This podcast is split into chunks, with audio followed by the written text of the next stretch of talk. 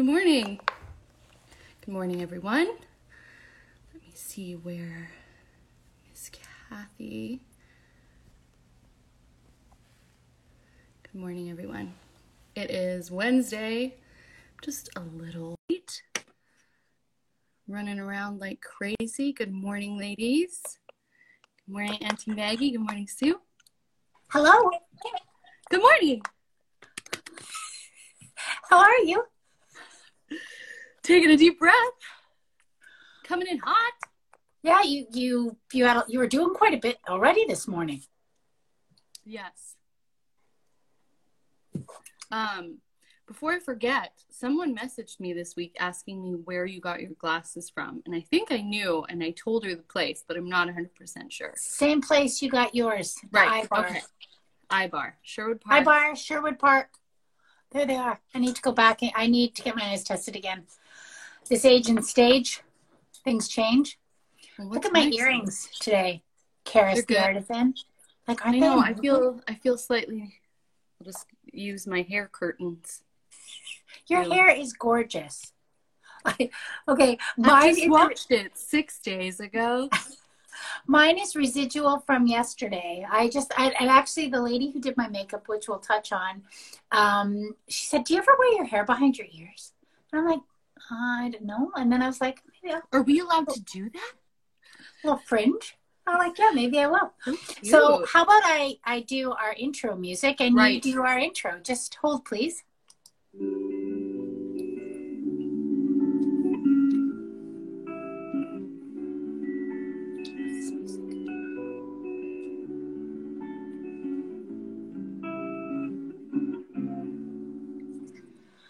Nice. Oh, it's my favorite. Good morning. Good morning. And welcome. Welcome. I'm Raina.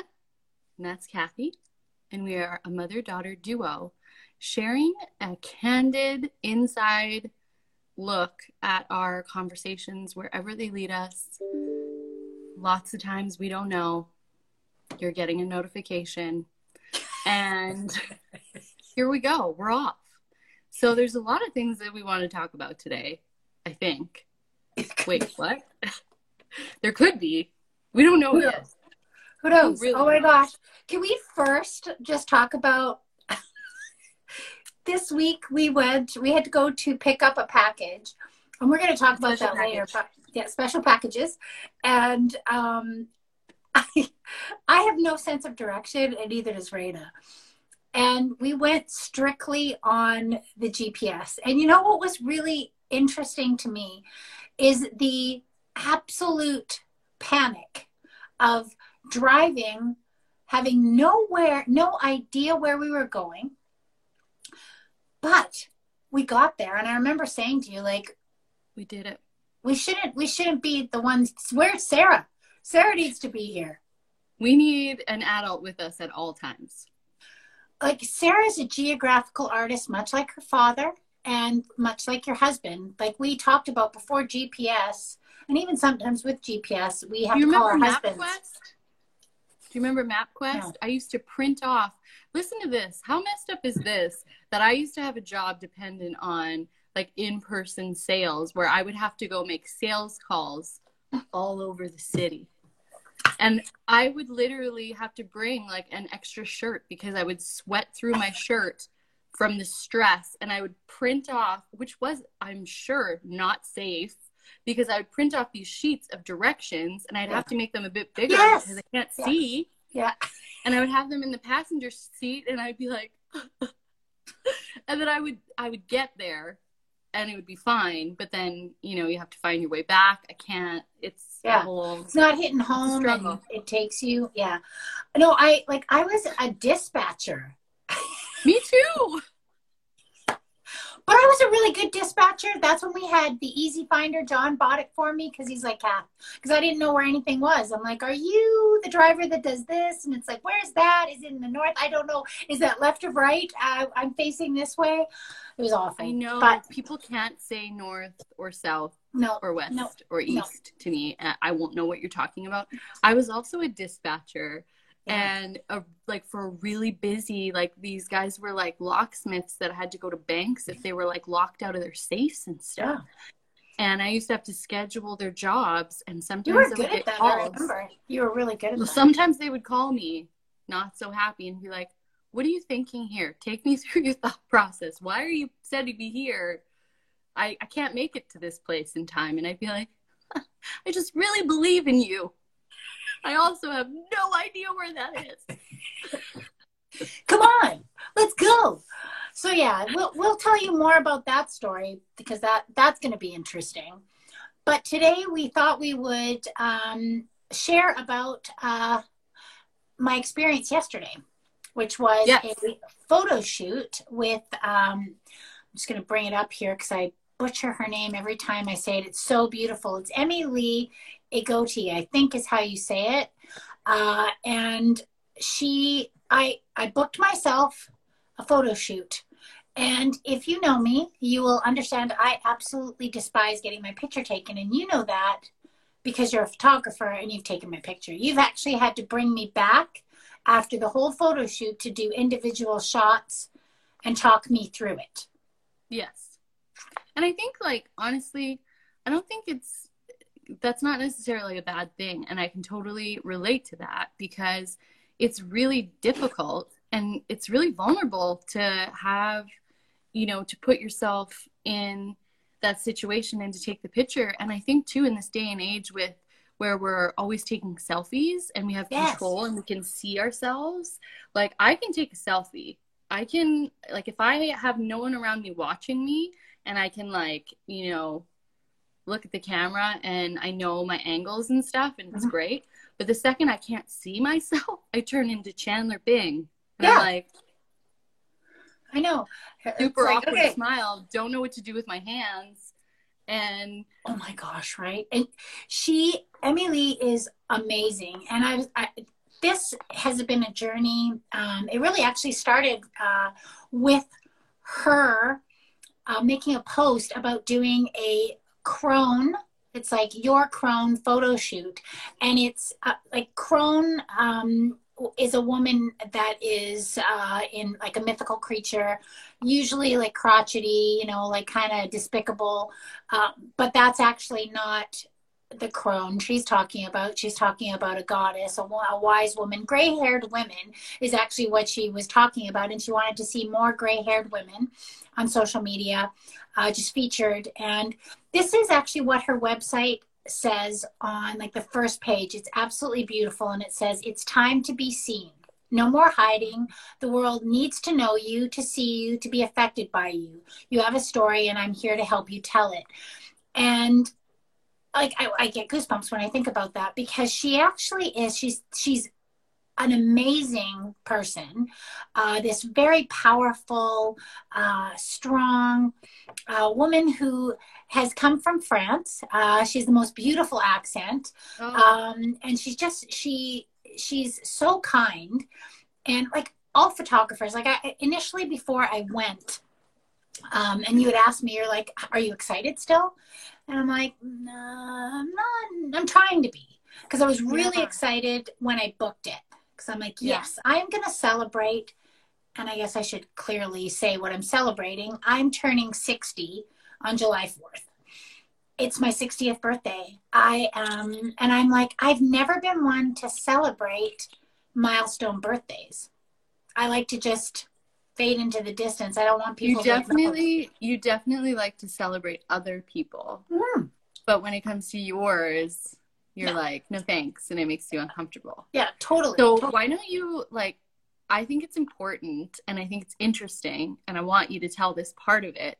So yeah, we talked about this yesterday, is the process that we go through when we might book something like this for ourselves. So the process of, you know, you found this, it resonated so much with you. You were like, this is incredible. I need to do this for myself. Yes. You book the photo shoot. Mm-hmm. And then, like, what's the process? So question number one, how many weeks out did you book it? And then what was the process leading up to getting yourself in the door and then getting in front of the camera?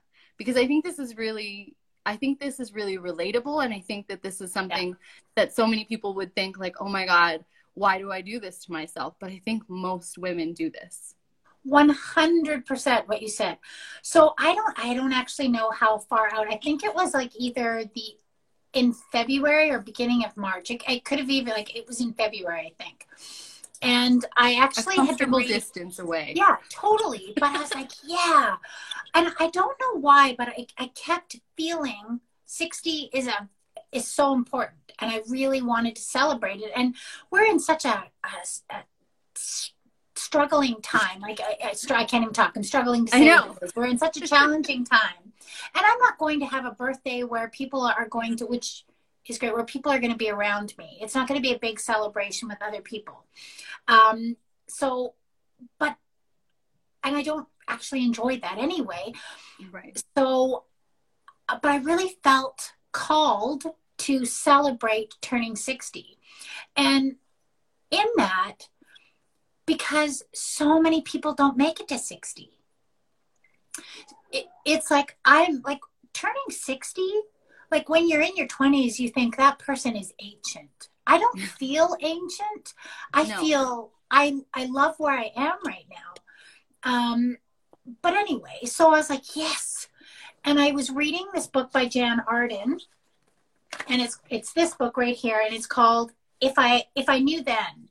And being a woman that's almost 60, it's and maybe there's more books out there, but I find it very hard to find books that I can relate to, like really relate to. I can relate to the Abby Wambachs, the Glennon Doyle, all of those kind of books. But those women are much younger than me. And I get tons of aha moments, but I'm like, I wanna read a book from a woman who's like in my age group. And so Jan wrote this book, and I want to read what this part of a chapter, and it's called Waiting for the Crone. So forgive me if I stumble over my words. I will try to read carefully here. The meaning of the word crone varies depending on the person using it. Wikipedia says she is almost always a character in folklore and fairy tales. She is usually very disagreeable, somewhat sinister, malicious, with a sprinkling of magical or supernatural powers. That all sounds completely delicious to me. She sounds like somebody I'd like to invite over for a few pots of Earl Grey tea and a platter of carbohydrates. I didn't know who I was going to become in my 40s or 50s. I really didn't. My 20-year-old self just threw her head back and laughed at the thought of being old. But I'm starting to get a clear picture of who I'm going to be as I march into my 60s and 70s, goddess willing. Although the word itself is associated with being aged and ugly and mean-spirited, to me, a crone is a kick-ass, take-no-prisoners, damn-the-torpedoes, own-your-own-crap, great kind of person to be. Entering into the time of the crone, for me and thousands of other women, and perhaps a few fortunate men, has been nothing short of extraordinary. The crone is remarkably wise and unapologetic. She is fierce and forward-thinking, someone who is at the pinnacle of her own belonging. Okay, I'm not entering the time of the crone. I am a crone. I'm at the beginning of a new chapter in my life, a whole new book, really, and it's one that's going to read and unfold exactly the way I want it to. And I'm like, yeah, I read that resonated when she said what a crone was. It really resonated with me because I actually do feel like I'm coming into who I'm supposed to be. Yeah, I've been I've been fighting her for a long time, but I didn't answer your question. No, you didn't, but I think it's fine. It's fine. I will. We'll get to it. But what I was going to say is I think that it's important that you read that part, because I think a lot of times when people hear the word crone, it's like a negative thing, or it would be probably like an insult, wouldn't it? Yeah. Like a lot of people would think that. Mm-hmm. And it's like just within, it reminds me of, the word fat, or words that are very polarizing in communities, and how a lot of times, and especially lately in this day and age, mm-hmm. people are taking those words back and taking the negative power from those words and just owning them, because being fat isn't a negative thing, even though it still a lot of people believe that. But fat people are taking that word back and using it as a positive word to describe themselves as like that's who they are. And I think it's kind of a similar thing with the word crone is, you know, aging for women is something that has been looked at as like you dread it. That's the thing. Like you just look around at the media and everything is about youth and staying young and looking young and making sure that you don't show that you're aging. Yeah. And so I think it can be so powerful to take that word and, you know, take the power back from that word and make it into something really positive. Exactly. I honestly, I agree with that. And so I boldly made this appointment, and I've been following Emmy Lee for a long time, and her pictures are breathtaking. Beautiful. And so I really didn't think about, I mean, I thought about it, but I'm like, oh man, I'm Chandler Bing in front of the camera. I feel awkward. I don't know what to do. I did a photo shoot with, for Shop the Skinny for the, because of her. And I remember going to that going, why did I say yes to this? My cheeks were so red. I was so nervous. I looked like I drank a half a bottle and maybe more. I was lit when I got it. And I just felt so uncomfortable before it started. And I was trying to be super cool about it. But they made me feel really comfortable. And I am glowing in every picture. My cheeks are so red. They didn't know how to tone them down, I don't think. But so I think it was after that, which surprises me, because I really didn't enjoy getting my picture taken. I just felt really awkward the whole time. I didn't like what I was wearing. Because I decided to wear tights, I should have wore jeans, blah, blah, blah, all that stuff. But the pictures are great. They did, like, they're me. Like I can't change that. So I really didn't think about it up until probably a week ago, and I had been kind of curating, if that's the right word, what I was going to wear, and then it's like I didn't really pick out the outfits. I had visions in my head, and I'm not, you know, I could have gone on Pinterest and looked, but I was like, no, I want to be me. Yeah. And actually, the person who goes out, which we don't get to go, yes. Oh, you're going to be 59 in August. Congratulations. Her book is great. Anyway, I normally just wear Lulus and a t-shirt. I'm wearing a jean shirt right now, but because I don't go out, but the person who goes out would be a little bit more dressed up, not crazily dressed up, jeans. Maybe I'll throw on a kimono, hat, that kind of thing. Anyway, so I was trying to figure out, like, who am I in a pandemic? I actually said to Emmy Lee, if you were going to take legit pictures of me right now, I should be wearing what I'm wearing right now. And part of me was going to bring that because I think it would have been fine, but I didn't. So I picked out my outfits. I sent you pictures, and it was really funny because you and Sarah went. I know. You said 1, 2 and 4, and Sarah said 1, 3 and 5, or it was the other way. And I was like, yeah, which I wouldn't. And you said, Mom, just pick out what you want to wear, which is exactly what I was going to do anyway. And I ended up changing what I was going to wear anyway. Yeah. Hi, Leah. I changed what I was going to wear. So when you asked me if I was excited at that point, I'm like, no, I'm not excited. Right. I don't know why I did this. And this is going to be a negative. I said, I'm too fat. And I'm too wrinkled, and I'm too old. And who is I kidding? Like, I can't do this. I look stupid in front of the camera. And I didn't say this to anyone. This is all just going through my head. Like, why is my tummy so big? She's going to see my tummy. It's going to be in the pictures. If I bend my knee, my thigh is going to look too big. All these things.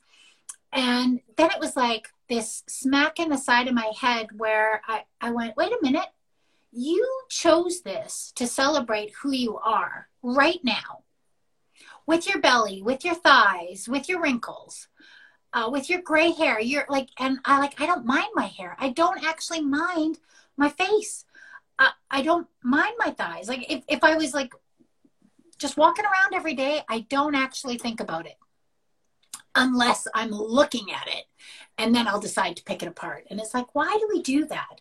So I got up in the morning, put everything together, had changed what I was going to wear, put everything together, put them in a garment bag, and proceeded to the location. And you wanted to know, okay, so when I walked in, there is Emmy Lee, and she is just this beautiful human being, smiling behind her mask.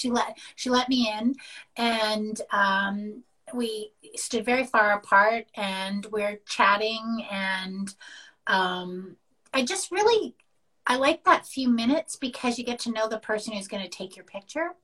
And I just felt like, just be yourself. That's all that I kept saying to myself. And then Ruth, oh my gosh, Ruth is the woman who did my hair and makeup.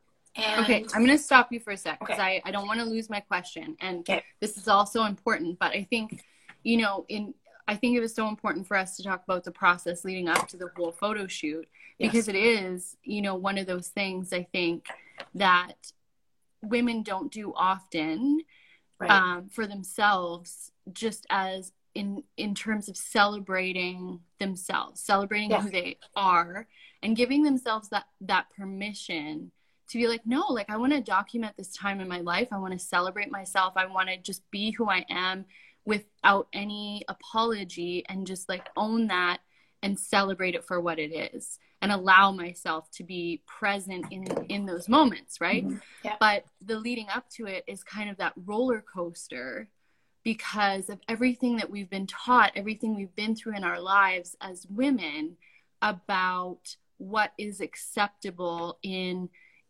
beauty, in, you know, taking these types of photographs, like what we should be celebrating about who we are and what we look like and how we present ourselves. And so I think it's probably really, really normal for women to, you know, do the thing, book the shoot, and be like, oh my God, this is so exciting. I'm finally going to do this. I'm going to celebrate myself. I'm really excited. And then it's kind of like you get to the top of the roller coaster and you're like, oh God, what have I done? Why am I on this ride? I want to get off. And then you start going down and you kind of spiral out and you're like doubting yourself, all these things, bringing up all of your insecurities. Because again, like we talked about, it's such a vulnerable thing to put yourself in front of the camera. And the camera doesn't lie. Right. And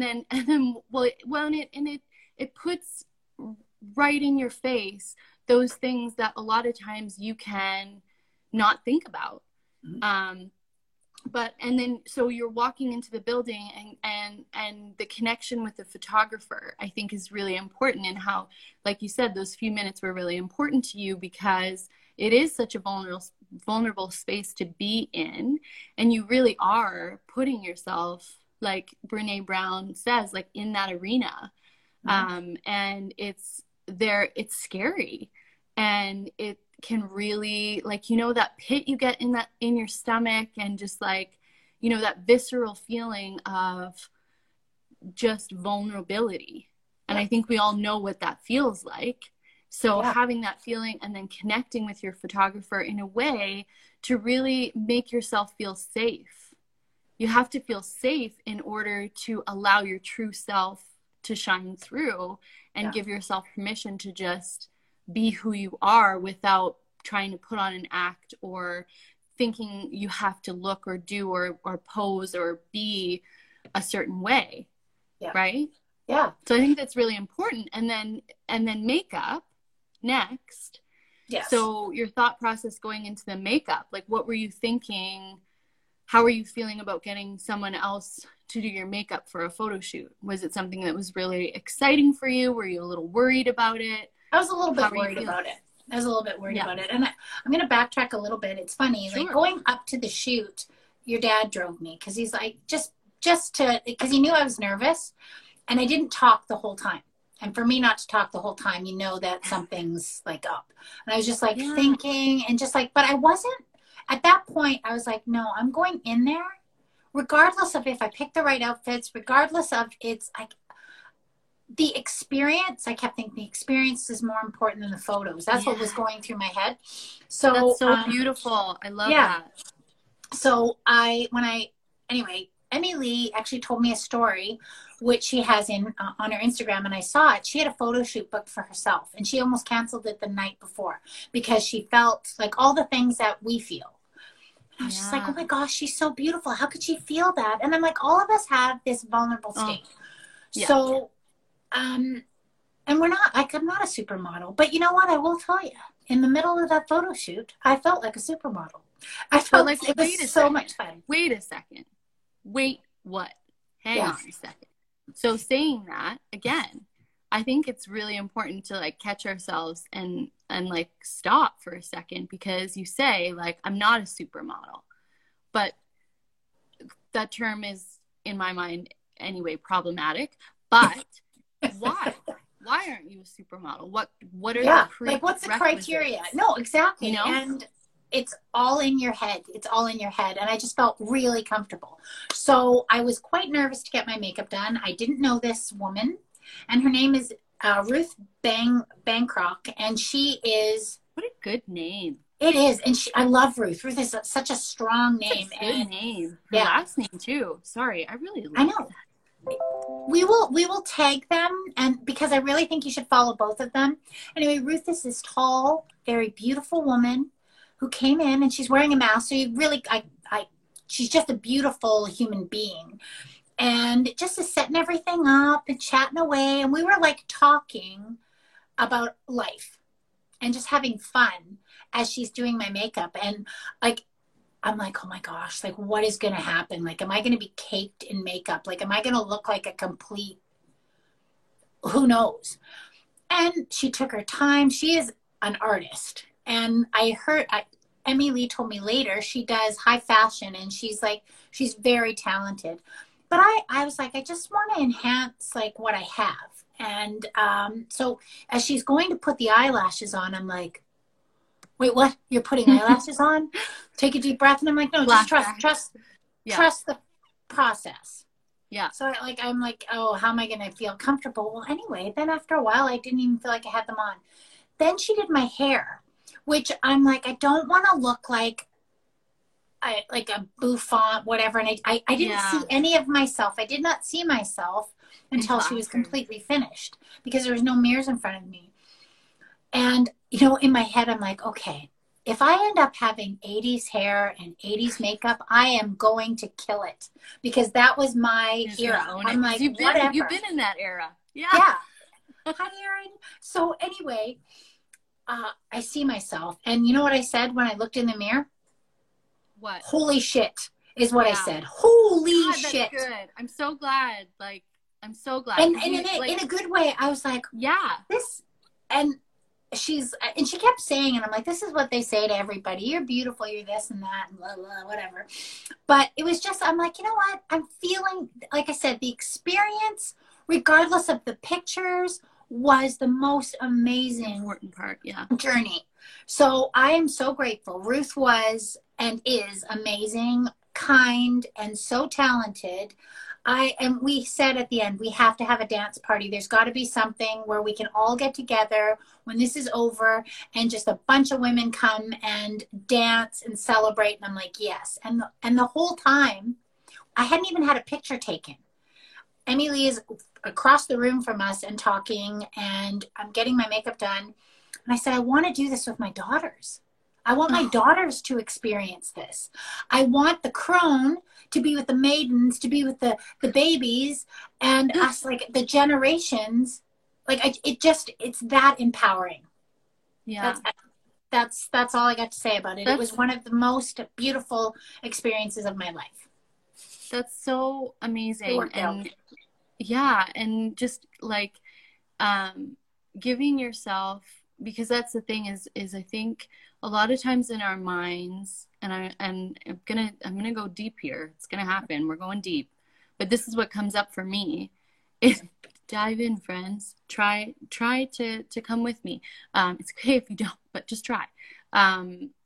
So what I think of is, you know, you go into these situations, and we have all of these experiences from our past that kind of create this like framework of invisible rules that nobody enforces upon us. They're not like, you're going to get a ticket, or you're going to go to jail, or you're going to get like some extreme consequences if you don't abide by these rules. But these rules become like these bars around us, or around how we think we're able to move in the world. Because of our experiences, because of the information we take in from whatever source, just our environment and the people around us and the things that we learn about the world. Mm-hmm. We develop these rules for ourselves. These rules that tell us, well, I can't do that because I'm this, or only people who are this can do that, and I don't belong in that group, so I'm never going to allow myself to experience that. I'm never going to do that. I don't fit this criteria, so that's not for me. I can't do that because of this. And so we have these, you know, these little rule books or these bars, or however you want to envision it, very visual person, however you want to envision that in your mind. And it's really hard and kind of heartbreaking, I think, because we miss out on these experiences that could be so empowering, yes, and so life-changing and so affirming and so freeing. Mm-hmm. But it can be so difficult to step out of your side of yourself and have the type of awareness to be like, wait a minute, why do I believe that? And do I even really truly believe that? Is that something is that a way I'm oppressing myself because of what I think I'm supposed to do or be, or, you know, like all of these things? I think about that a lot. I think about how we don't give ourselves permission and we enforce this criteria or these rules upon ourselves that are invisible and aren't actually real. But they feel really real for us. Yeah, it is that comparison thing. Like, it totally is a comparison thing. Like, you're measuring yourself against someone else, and you can't. There is none of us are the same. No experience in life. Like, even if we go through the exact same experience, it's not the same. The way I'm going to react to it versus the way you're going to react to it. And we're in the same family, and we're pretty much the same person in a lot of ways, but we're going to react to it differently. And like, as you were talking, I was thinking, this is what went through my mind too. I am privileged enough that I could afford to do something like this for myself. Mm-hmm. But I want women of all ages and stages to actually be able to feel this. And you don't have to feel this by doing a photo shoot. No. But to feel empowered, to feel relevant in your own body, in your own skin, in your own time, just to own it and not wait till you're 60 to go, right. Oh, and it's like, I have a couple of quotes that I went on Pinterest and I was like, okay, let's see. So Glenn Close says this, all your life, you think 60 is ancient. And all of a sudden you find you're 60 and you don't really feel any different. I feel stronger and more engaged. This is the best time of my life. And I was like, yeah, it is the best time of my life. But being 20 can be the best time of your life if you can look at yourself and appreciate who you are in that moment instead of comparing yourself to everybody else. And like, of course, now I'm not going to find the one that I really loved by Helen Mirren. Oh, yes. Oh, what? Maybe it'll just a minute. Sorry about this. No, that's okay. I think I remember it, is that she says, as she grows older, the phrase that she wishes she would have used more. Yes. Is fuck off. Yeah. Oh, here it is. Here it is. Okay. At 70 years old, if I could give my younger self one piece of advice, it would be to use the words, fuck off more frequently. And you know what? I think you can even use that when you're talking to yourself, because more often than not, you need to say, you know what? Stop. Kindness. because we can be so mean to ourselves. And honestly, I got to do something that I don't think that everyone can do. Emmy Lee is a very popular, very talented photographer, and I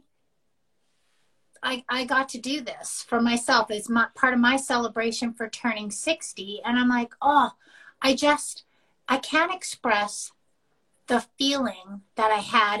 And again, like when I love anything, I want everybody to know about it. I want you to know about how talented this and woman is. And you want others to experience that same feeling. Because it's a really important feeling to have. But like you said, you know, not everybody can do things like that. But I think it can be simplified down enough to, you know, like what I was thinking when you were talking is even just, you know, giving yourself permission or allowing yourself to wear something that you think you shouldn't wear because of whatever reason you've created in your head. When you, you line yourself up with someone else.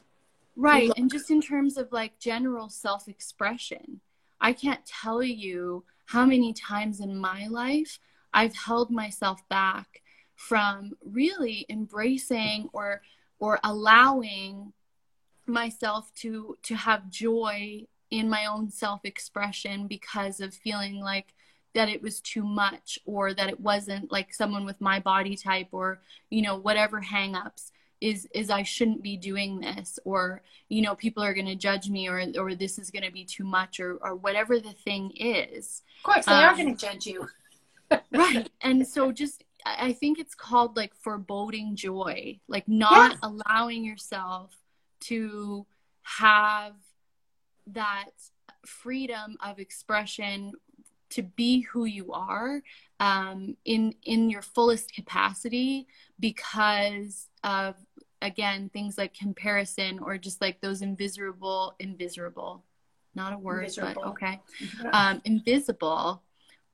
rules we impose on ourselves because of the experiences that we've had. And that reminds me actually of, and you did this with me, is, you know, long ago, long ago, I used to run these self-love groups that were focused on just really, you know, after doing, you know, health and fitness coaching for a long time and really focusing on trying to make myself fit, make myself look a certain way, and just kind of like beating myself into the ground for so many years with that, I kind of, you know, did a little bit of a flip and said like, God, like, screw this, man. Like this doesn't feel good for me anymore. I really want to love myself. And I didn't know how to do that. Yeah.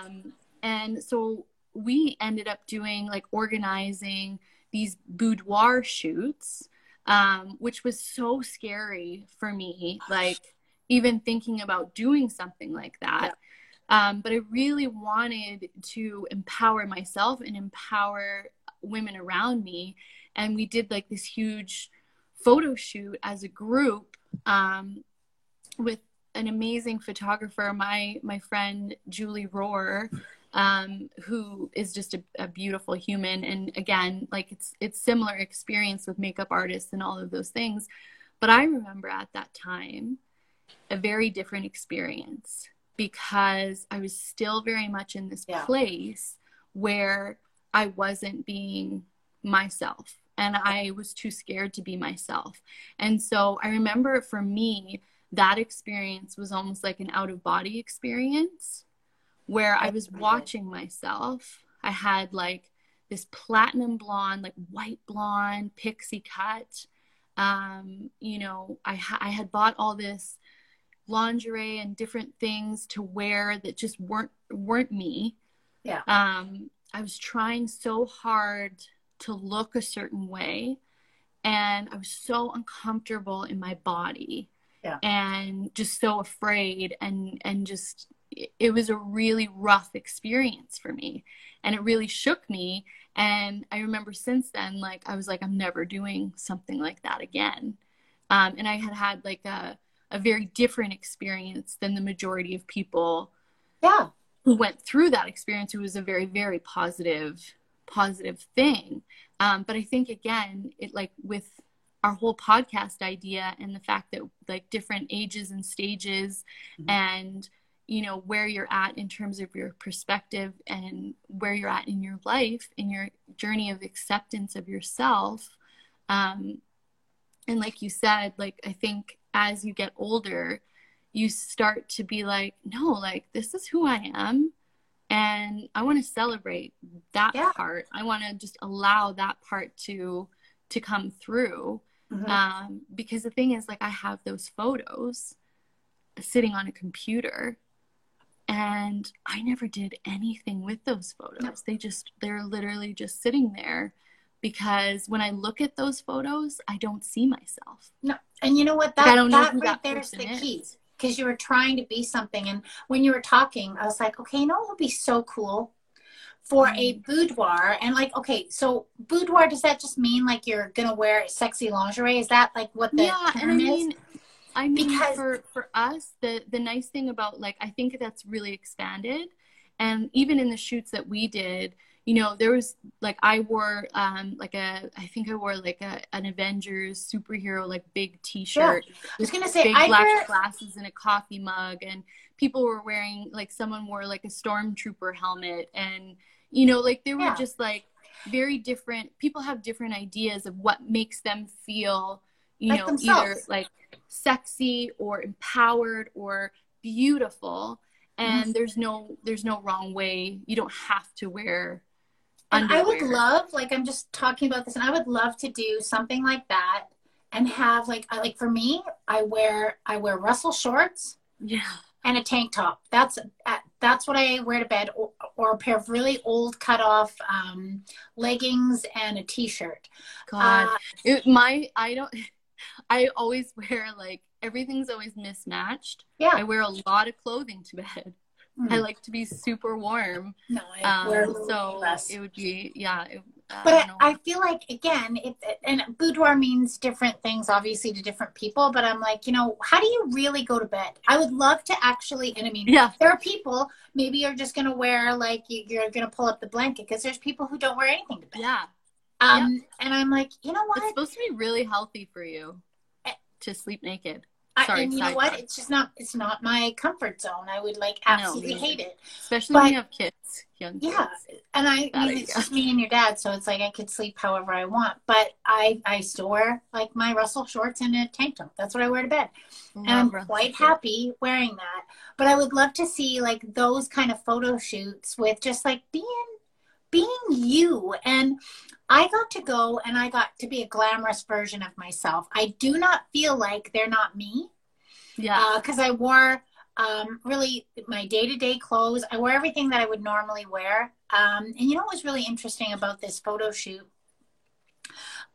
It was my photo shoot, but I really wanted to incorporate a lot of your dad in it. Because he's such a prominent person in my life. He's like my life partner. He's literally is my best friend. He is my lobster. He tolerates so much of like who I am. Well, not tolerates, he accepts. I can say a lot of times he does tolerate it because we're so polar opposite, but he is just like, he is a cheerleader for me. He is just such a great support. So it was funny because when I was picking out the outfits, I really wanted to have something that he loved. So it made it very challenging for me. I'm like, oh my gosh, but it was so important to me. Or somebody else is not going to do that, but I wore jewelry that he got me. Everything had a moment in my head, a memory, which is really funny because he likes to give memories. I like gifts, and memories are great, but the older I get, the memories are the most important. And I thought, like, when I'm looking at these as an older woman, I'm going to look and I'm going to see that ring that he gave me and I'm going to remember, or I'm going to look at those boots that he got me that are ridiculous and go, he loves those boots so much. And they're actually really cool boots. I just have never found the right outfit to wear with them. I overthink it. I need one of those kinds of boots that you just got to wear them with whatever. Yeah. And so that was something I wanted to mention. I brought him with me in my pictures. Yeah. Well, and so, I think too, like something that just kind of popped into my head about like these photo shoots. And I think like, I don't know what it relates to, but I'm just going to say it anyways, is I think like, I think it is just a beautiful thing that you can do to take photos of yourself throughout your life mm-hmm. to have like, even especially just for the people who love you. Yeah. So that it's like the, not, I don't think you would, I don't know if legacy is the right word, but like a visual legacy, like, because when you love someone and, you know, the time comes where they're no longer here. Mm-hmm. And, you know, if you're the type of person where it's just like, oh God, like I hate photographs. I never want to be in photographs. You know, there's so many women, I think, especially who like who have kids, and even those who don't, where they don't allow themselves to be in photographs because they don't like the way that they look. And maybe their kids kind of look back over the photos of their childhood or over their lives, or like really want to have those photographs of their loved ones, and they're just not there. And you know, funny you mentioned that. I didn't think about that. No, funny you mentioned that. I, when I was there, I said, you know, this is, I don't want to sound morbid, but I said, you know, I want to have a good picture at my celebration of life. And, yeah.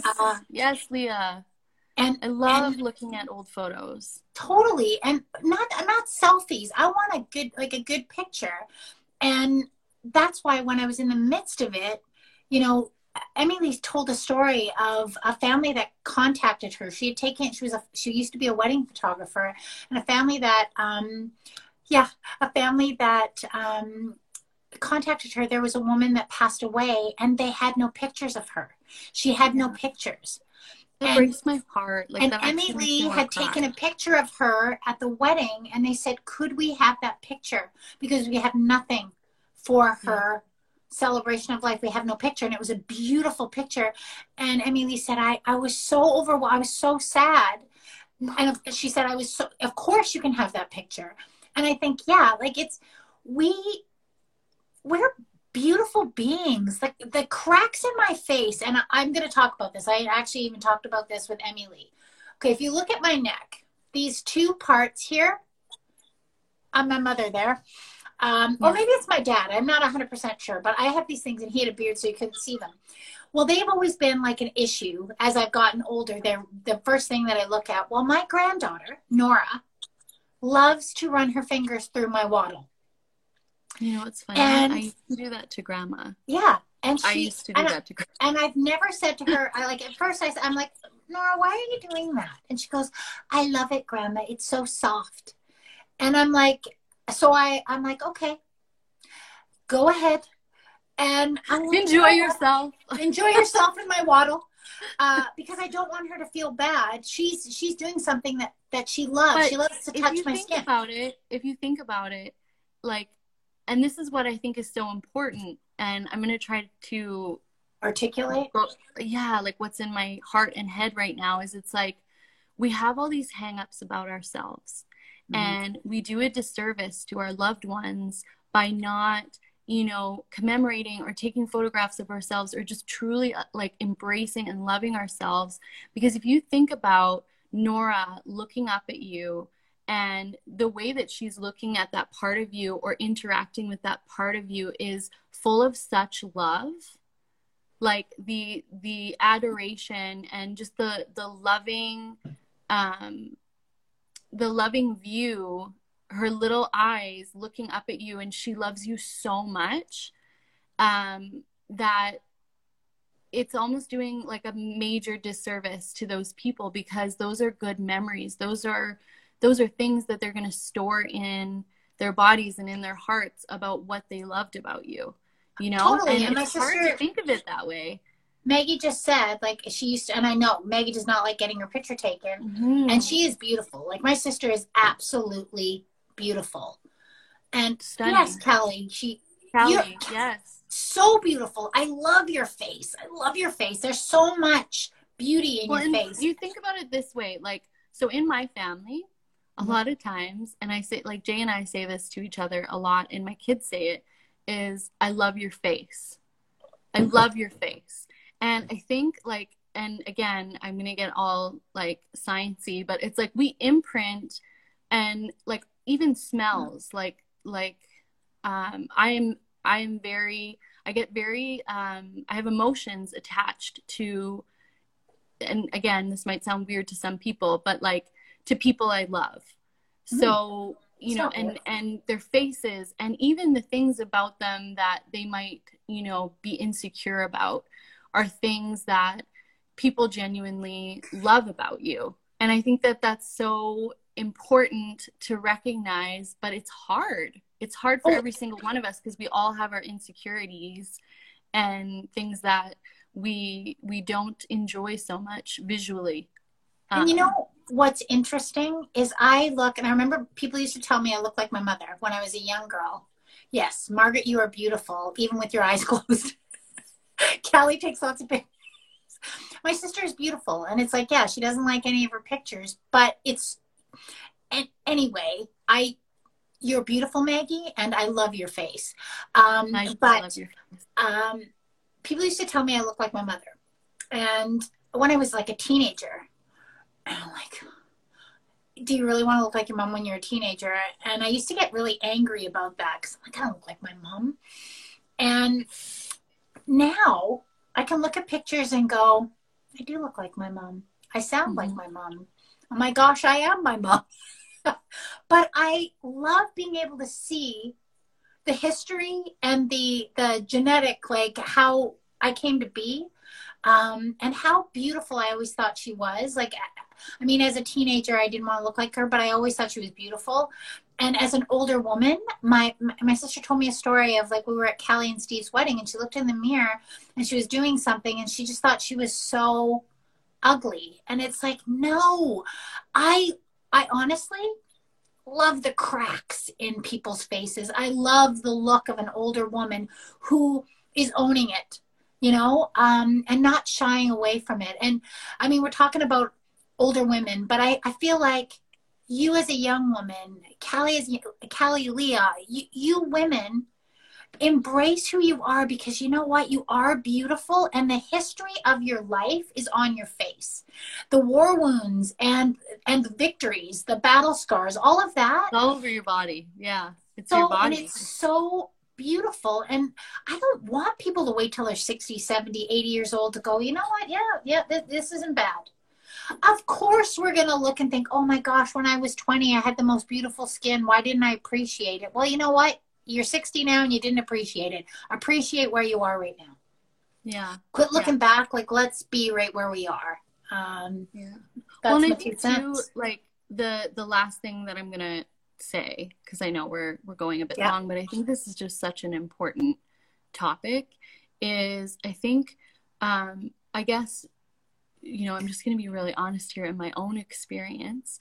A lot of the reasons lately I don't enjoy or have any plans to or want to take photos is because, you know, as our bodies change, as we, you know, get older and we go through different phases of life and different things happen and our bodies are not, you know, necessarily the way they were like the last time we took family photos or something like that. Yeah. Like I have in totally 100% honest, haven't wanted to do a family photo shoot because I don't want there to be like a visual representation of how much my body has changed since the last photos we took, right? Because it's a big change.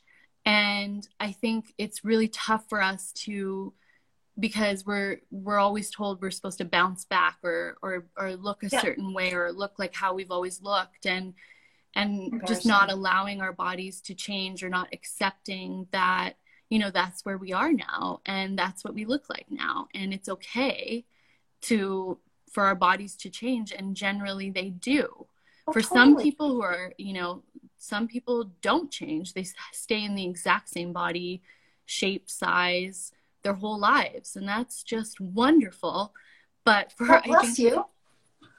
I think for a lot of us, that's not always the case. And it can be very, you know, it can be a big struggle to take those photos or to want to do that.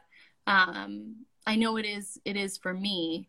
It totally was associated to this. I was like, you know, if I would have, you know, oh, if I would have done this, or I could have lost a few more pounds, whatever. It's like, no, you know what? And it was like the smack in the side of my head telling myself to F off and go, you know what?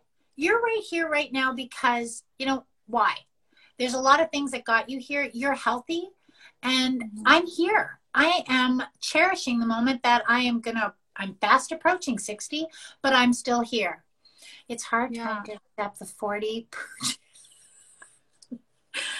But you know what? That pooch is like, come on. It's a paunch. Paunch. Well, I like to call it a pooch. There are many names. There are many names for it. I just feel like, again, being a almost 60-year-old woman, I'm not quite 60, but almost 60-year-old woman, you waste a lot of time hating yourself for the way you look. And you know what? You're taking your eyes off of your life.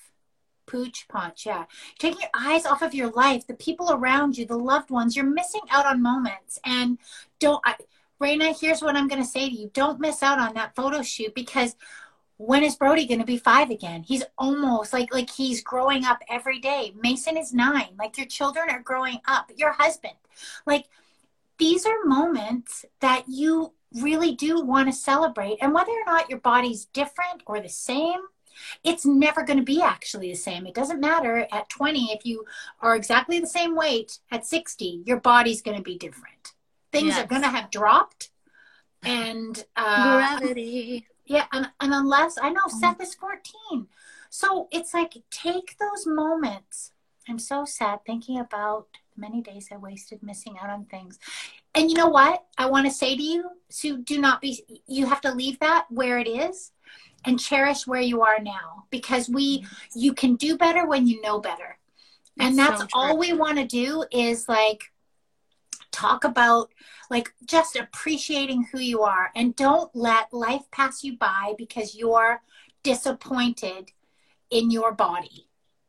Yeah. Because and I think it's just honoring and accepting those feelings, because they're valid. Like it's totally fine to feel sadness and grief over the fact that, you know, you did miss out on some things, or maybe you didn't do some things that you really wanted to do, because I think we all have that. I know I definitely do. I do too, but that's what I'm saying. You can't and then fix just like accepting that and being like, okay, I didn't know this truth right at those moments, but that's something I know now, and I can do better in the progress or the process of doing better in the future for myself, like allowing 100%. Myself to just do what I want. 100%. Yeah. And that, like, that to me is like, Sue, I just want you to be able to go, okay, like that was then. And like, yeah, exactly. You gotta own that grief. You gotta own those losses and work through them. And you know what? I know that because I'm a grief recovery specialist, and it's like working through loss. And, you know, losses include like your body, like the loss of like what you thought, how am I here? Like, how did I end up here? Or your body is your health. There's so many things. So it's really important to live, like to actually accept that feeling, feel it, and then go, okay, you know what? I know better now. Mm-hmm. I want to live in the moment. And that's really this photo shoot.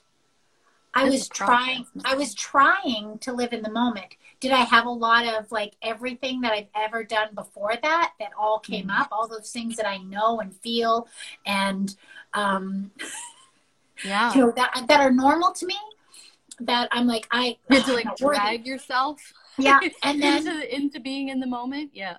And honestly, it was like, I will go back to the experience itself was worth it. I don't know what the photos are going to look like. And am I going to like all of them? Probably not. Am I going to pick apart stuff? I pray that I can just look at them and appreciate the woman that's in those pictures. But I mean, I'm human. I probably will. Well, and I think like it's the, like you keep saying, the experience, the experience is what we want. The experience is the thing that we're all wanting to get out of doing something, is that memory, that feeling, what happens